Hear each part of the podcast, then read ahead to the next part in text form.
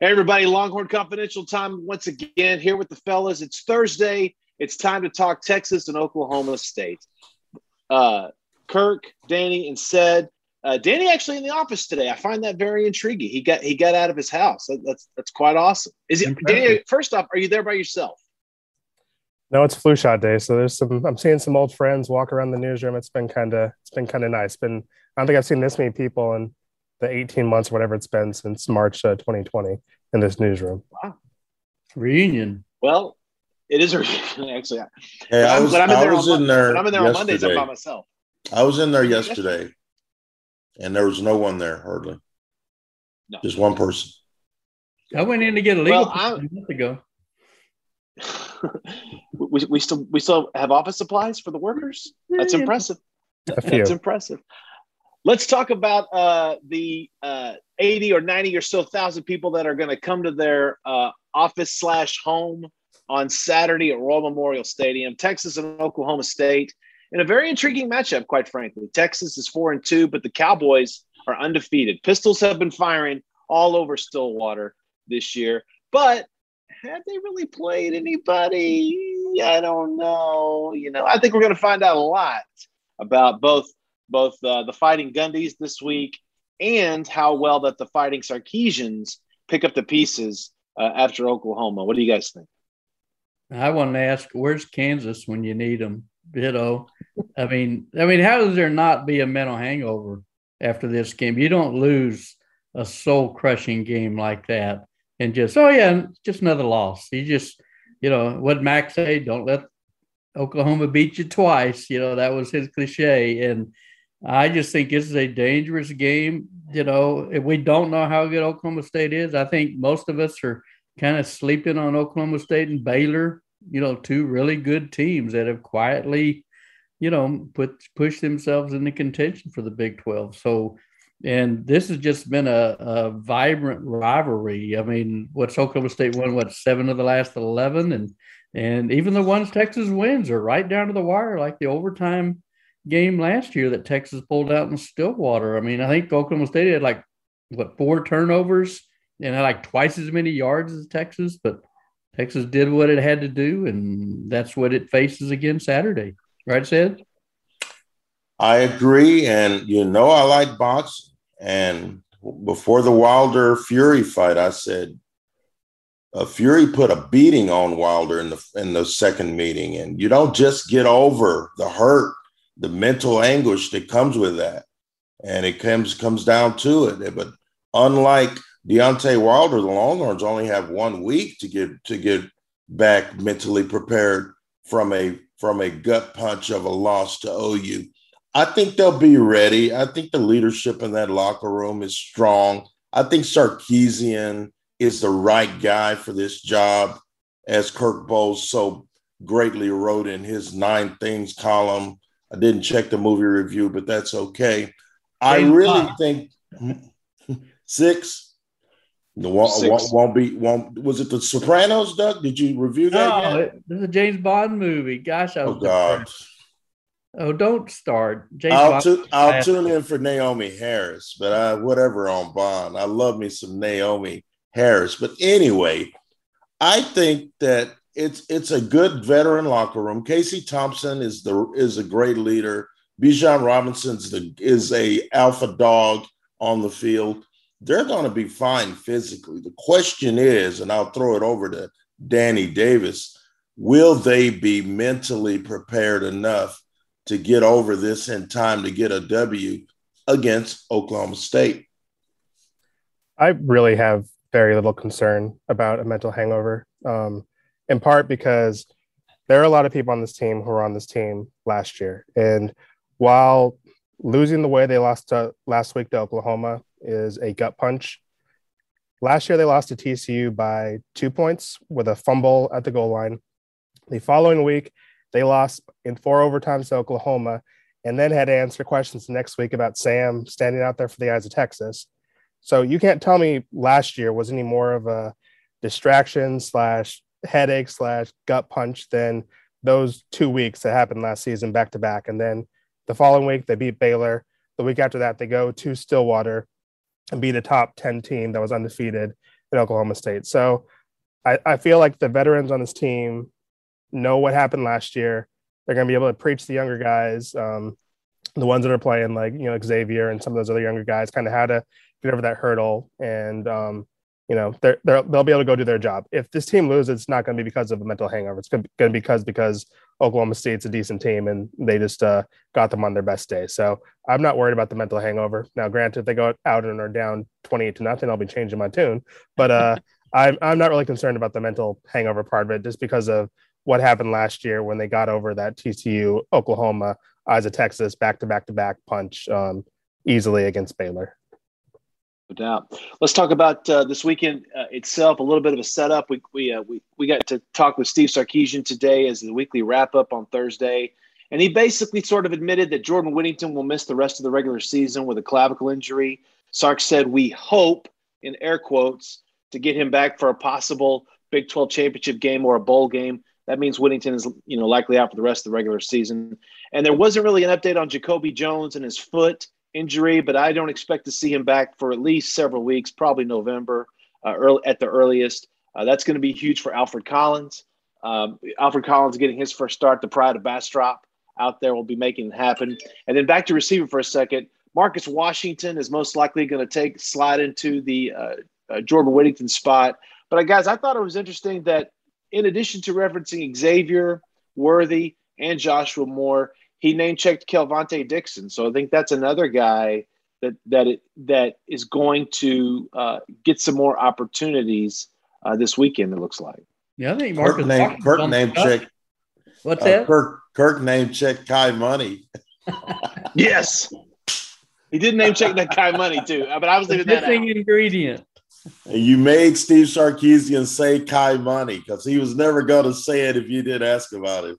He's on the depth chart. He was third string uh, with Woodard uh, in between. So, uh, but yeah, I, I, I like Marcus Washington. I think he's kind of on the cusp of being a productive player for them. He, he made that great catch, couldn't get the toe tap down, which could have, you know, changed the whole outcome of that Oklahoma game last week. So he had some drops. You know, we saw him in practices and scrimmages where he had some drops, but uh, that's the guy they're going to need. They're going to need a Marcus Washington and even more uh, like the Joshua Moore we saw in Dallas. It's it's time for for both of them to really kind of you know step up their games and uh, because man, I'd put two or three guys on Xavier. That guy's a superstar. I uh, you know I think Xavier Worthy as the guy, the chairman of the All American Committee. He, he's got all American potential. Am I wrong? I mean, Are I you think the chairman of the All American Committee? I am, and I think he's that Wow. good.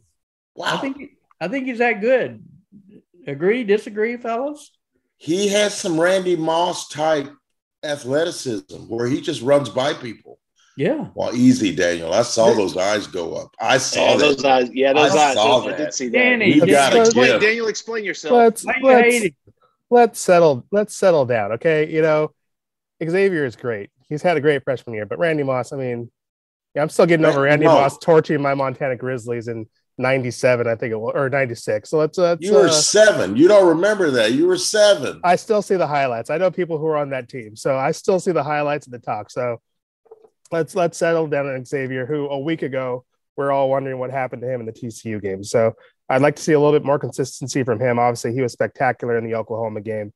He's going to be seeing a lot more coverage uh, this week, I'd assume. But that opens up the door for a Joshua Moore who caught two touchdown passes last week. Marcus Washington, Kelvontay Dixon, who had that Alamo Bowl touchdown last season. We, we laugh about Kai Money, but that, that kid's on scholarship. And, you know, you're, you're not a wide receiver at Texas unless, you know, you're a three, four star recruit in high school or you're someone who like Kai Money who worked his butt off once he got here and got on a scholarship. So they have talent. Those guys down the depth chart are going to have to step up because Jordan is obviously a special, a five star talent when in high school. Is obviously a special, special player. But you know, the, the guys down the depth chart are going to have to step up because Xavier is probably going to be getting a little bit more more coverage because people are going to see that Oklahoma film. But we'll see what those other guys down the depth chart can do. But Randy Moss, settle settle down. Rand, I saw. Randy Moss as a freshman, and Xavier Worthy reminds me of a 19 year old Randy Moss. I'm not coming off of that. Okay. I'm not. All right. I'll, I'll I'll make it. I'll make a comparison that that uh, that people under under under 30 will understand. The the biggest thing to me that that I am excited about with Xavier is that it has been it has been very infuriating watching this team the last you know let's call it seven years not before this year and it's like you know the receiver has to catch the ball with one foot going out of bounds or the receiver catches it with 10 guys draped all over him i mean jordan whittington xavier worthy they are catching the ball in open space where they can make something happen and that to me like that's what CeeDee Lamb did you know catch the ball and burn the defense because they can't contain him. And to me, that's been one of the most refreshing things about the passing game this year. Okay, now maybe they haven't hit as many deep balls as everybody would like. I get it, but but the fact is, Casey is throwing was throwing tight window into tight windows for Jordan Whittington, throwing it to Xavier Worthy. Texas, oh my God, is finally getting the ball to their best guys in space where they can make a play. How a bleeping Luya. Amen. Amen. And I like a guy that does it on the big stage. You know, to have what do you have? 261 yards against Oklahoma in that environment is especially as Danny mentioned, you have what do you have? One catch against TCU seven yards and a couple drops. So I love a guy that comes back like that and and relishes the big moment, the big stage. And I think this guy just got a presence and I just think he's taking off. And if I'm Mike Gundy, I'm thinking, you know, we can't let two guys beat us, and that's Xavier and Bijan. Now that's going to be difficult to shut them both down. But uh, I just think, you know, he just brings an element that Bijan does at running back, and I just, I'm just super impressed with Xavier Worthy. I think he's he's in um, Joe Cook, our friend from over at Inside Texas, was telling me on Monday that you know with Bijan playing the way he's playing, Xavier playing the way he's playing, you know, Texas is in line for their first 1,000 1,000 yard rusher and 1,000 yard receiver since the early 2000s. It was it was Cedric and um, I, Roy Williams. Roy Williams. Roy Williams, I think, kind of yeah. kind of mon- mind boggling with all the athletes that have come to this school that they haven't had a a thousand a thousand duo. Um, that kind of right. blew blew my mind when I when I heard that. Yeah. Uh, let's let, us let us hit on the defense real quick um, because I think Sark talked about this today, and I thought this was really important. Uh, he was asked about the physicality of the defense. Kirk, I can't remember if this was exactly your question, but he was asked about the physicality of the defense, and he basically said the physicality has been fine. They're just missing too many tackles. That was basically the gist of it, right? And I and I and I did like what Steve said is that we got to get the man on the ground when presented with that opportunity, right? Um, so, I mean, I, I, I don't know what y'all think, but but I, I do agree with that. I think from a physical standpoint, they have been doing good. They just they just they, they missed too many tackles last week, yeah. including Kennedy Brooks, who is still running. Well, that last play, that 33 yard clinching, oh my God, I would have nightmares if I was Pete Kwiatkowski if he's still in Austin. I don't know. We we never see him. But uh, I would have nightmares over that playing Caleb. We don't know. Caleb Williams, 66 yard run. It's like fourth and one. You can't give up 66 yard touchdown. So 76. Uh, it seemed like 86. Uh, but you know, it's funny. it was 106. And well, I asked Sark today, I said, can you practice live tackling? And that's tough. And, you know, you can't get guys out of the transfer portal on a Tuesday, you know. So and you know, we had Joel Klatt on our uh, podcast, Cedric and I uh, today, and he was lamenting. second thought, available every week on Hook'em.com. That's right. Thank you for the plug. But he was he mentioned the tackles uh, in a big way, and you got to get them on the ground. You got to you got to stop. Them. I mean, those two plays, just huge plays, fourteen points, and got to be better there. And it's hard to practice that. You know, I know Mack was the one saying nobody can tackle. It's a nationwide epidemic, and I'm not so sure he's wrong unless you are a Georgia Bulldog. Look, it's it's October 14th. We are six games into the season. I don't think the tackling is going to get magically just get better now. If this team doesn't know how to tackle, I don't see all of a sudden it's going to going to change. So I don't know what exactly this defense has to do to get better, but you know, I think pointing out the missed tackles or them preaching about tackling better or saying, "Hey, we need to do we need to tackle better." I mean, of course. I mean, that's that's obvious. We can see that from the film, and um, I just don't know what exactly. Maybe that's why I'm not getting paid as much as PK gets paid, but I don't know exactly what you do to remedy that problem because I don't believe that all of a sudden they're going to learn how to tackle six games in the season after six weeks of the season, an entire fall camp and spring football. I mean, that that it, they are what they are, and they've had to figure out a way to to get past that. You got to have a gang mentality. You grab that guy and hold on for dear life and hope your friends show up. That's how you tackle better. Kennedy Brooks had way too many one on ones that he won when there should have been some company there. So they're going they're gonna they're gonna learn from that experience. Got some good running backs coming up. You got to face. You got to face Breece Hall. You got to face Leddie Brown. There's some good players on this schedule remaining. I think that Texas. Um, the one thing we haven't talked about today, Oklahoma State, as good as they've been, this is a different Gundy coach team. They're not explosive mm. on offense. Right. They're averaging 25 points a game. And that's the least amount of points per game of any of the uh, unbeatens in college football. So the Longhorns have shown they can put some points on the board. It's going to be a great matchup with this defense, but I don't expect it to be a mutter. I think Bijan's going to get his, and I, and I think that Casey Thompson uh, left Dallas knowing, oh yeah, I'm the quarterback. I can make things happen for this team. I just did it against a would be really good defense in, uh, in Oklahoma, and Oklahoma State is is a more senior defense, a more experienced defense than OU, but I don't know that they're more talented than OU. So that's going to be an interesting matchup for me.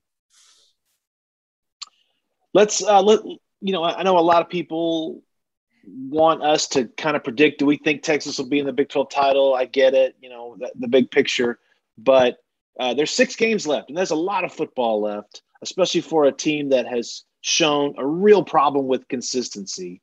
So let's not worry about November and December. Let's just focus on the here and now, starting with the Cowboys uh, and then going into, into an off week. Massive, massive recruiting weekend for Texas. Um, Arch Manning is expected to be in town. Uh, the quarterback, uh, you know, of the future, allegedly, according according to some who pay money to pay these guys to talk.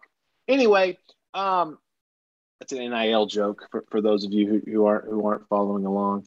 But uh, big recruiting weekend nonetheless. Let's go around the horn. We'll start with Danny. Texas, Oklahoma State, 11 a.m. Who do you got? Uh, I, I, think Texas rebounds. Um, I think this is the toughest test that Oklahoma State has faced this season. This is not going to be a hungry Texas team. And even though they're without a, a couple key players, I think Texas uh, takes care of business at home. Cedric. Horns win by a touchdown. They're better. Um, they have more more explosive players offensively. It's still an offensive conference, and I think Casey Thompson and Bijan Robinson gonna gonna have big games uh, this weekend. Uh, Horns will win by a touchdown. Kirk. I got a question. Are any offensive linemen in these recruiting visitors this weekend? Just asking. Just asking. Let us hope. uh, yeah, I'm, I'm gonna I'm gonna sweep the board and go with Texas too. It's time for them to get a special teams touchdown. D'Shawn Jamison, remember, had the what was a hundred yard kickoff return in Stillwater uh, last year, and he's due to, to break one. So I think they get a specials team quarterback uh, score that is, and uh, I think that they win a good game, and they're just going to have to outscore people the rest of the way. I think. I'm with you. I'm with you guys all the way. Texas uh, should be the better team. They have a better offense. They should bounce back as well. Uh, give me Texas this weekend in the uh, the first of the second half slog uh, as the second half of the season begins. But before we go, can any of you name a song from the North Mississippi All Stars? Lay some knowledge on us. No. All I'm saying is that the North Mississippi All Stars are going to be the pregame concert on the LBJ lawn. Are we showing our age by not knowing who this is? Are you the promotion director? What what's going I think, on? I think we're showing our musical taste by not knowing. you know what? I've just I've got a better question for the group. Where are the South Mississippi All Stars playing this year? they couldn't And get when there. did broken They're, the smoke. get big enough? they're in Norman. Oh, uh, what? When did Mississippi get big enough to have a North and South All stars. Why don't don't those all stars all get together and Yeah. get have on one giant all-star board and have band. just one big massive band. gathering of Mississippi all stars? Makes no sense. well, I'm just, I'm just excited to see America's brunch team once more on Saturday. that's right. Lord, That's right. man, Nobody- love, we love print. We love print. 11 a.m. Let's go. Listen, nobody does the 11 a.m. kickoff quite like the Austin American Statesman and your boys here at hookem.com. And for all of that, we're going to wrap it up. For Kirk, Danny, and Cedric, I am Brian. Remember, remember, hookem.com for all your coverage of Oklahoma, Texas and Oklahoma State. Big 12 basketball starts next week. Big 12 media days, men's and women's are coming up next week. Chris Beard and company, right? Chris Beard and Vic Schaefer right around the corner. Stake it all, all at hookem.com. We'll talk to you next time. Thanks.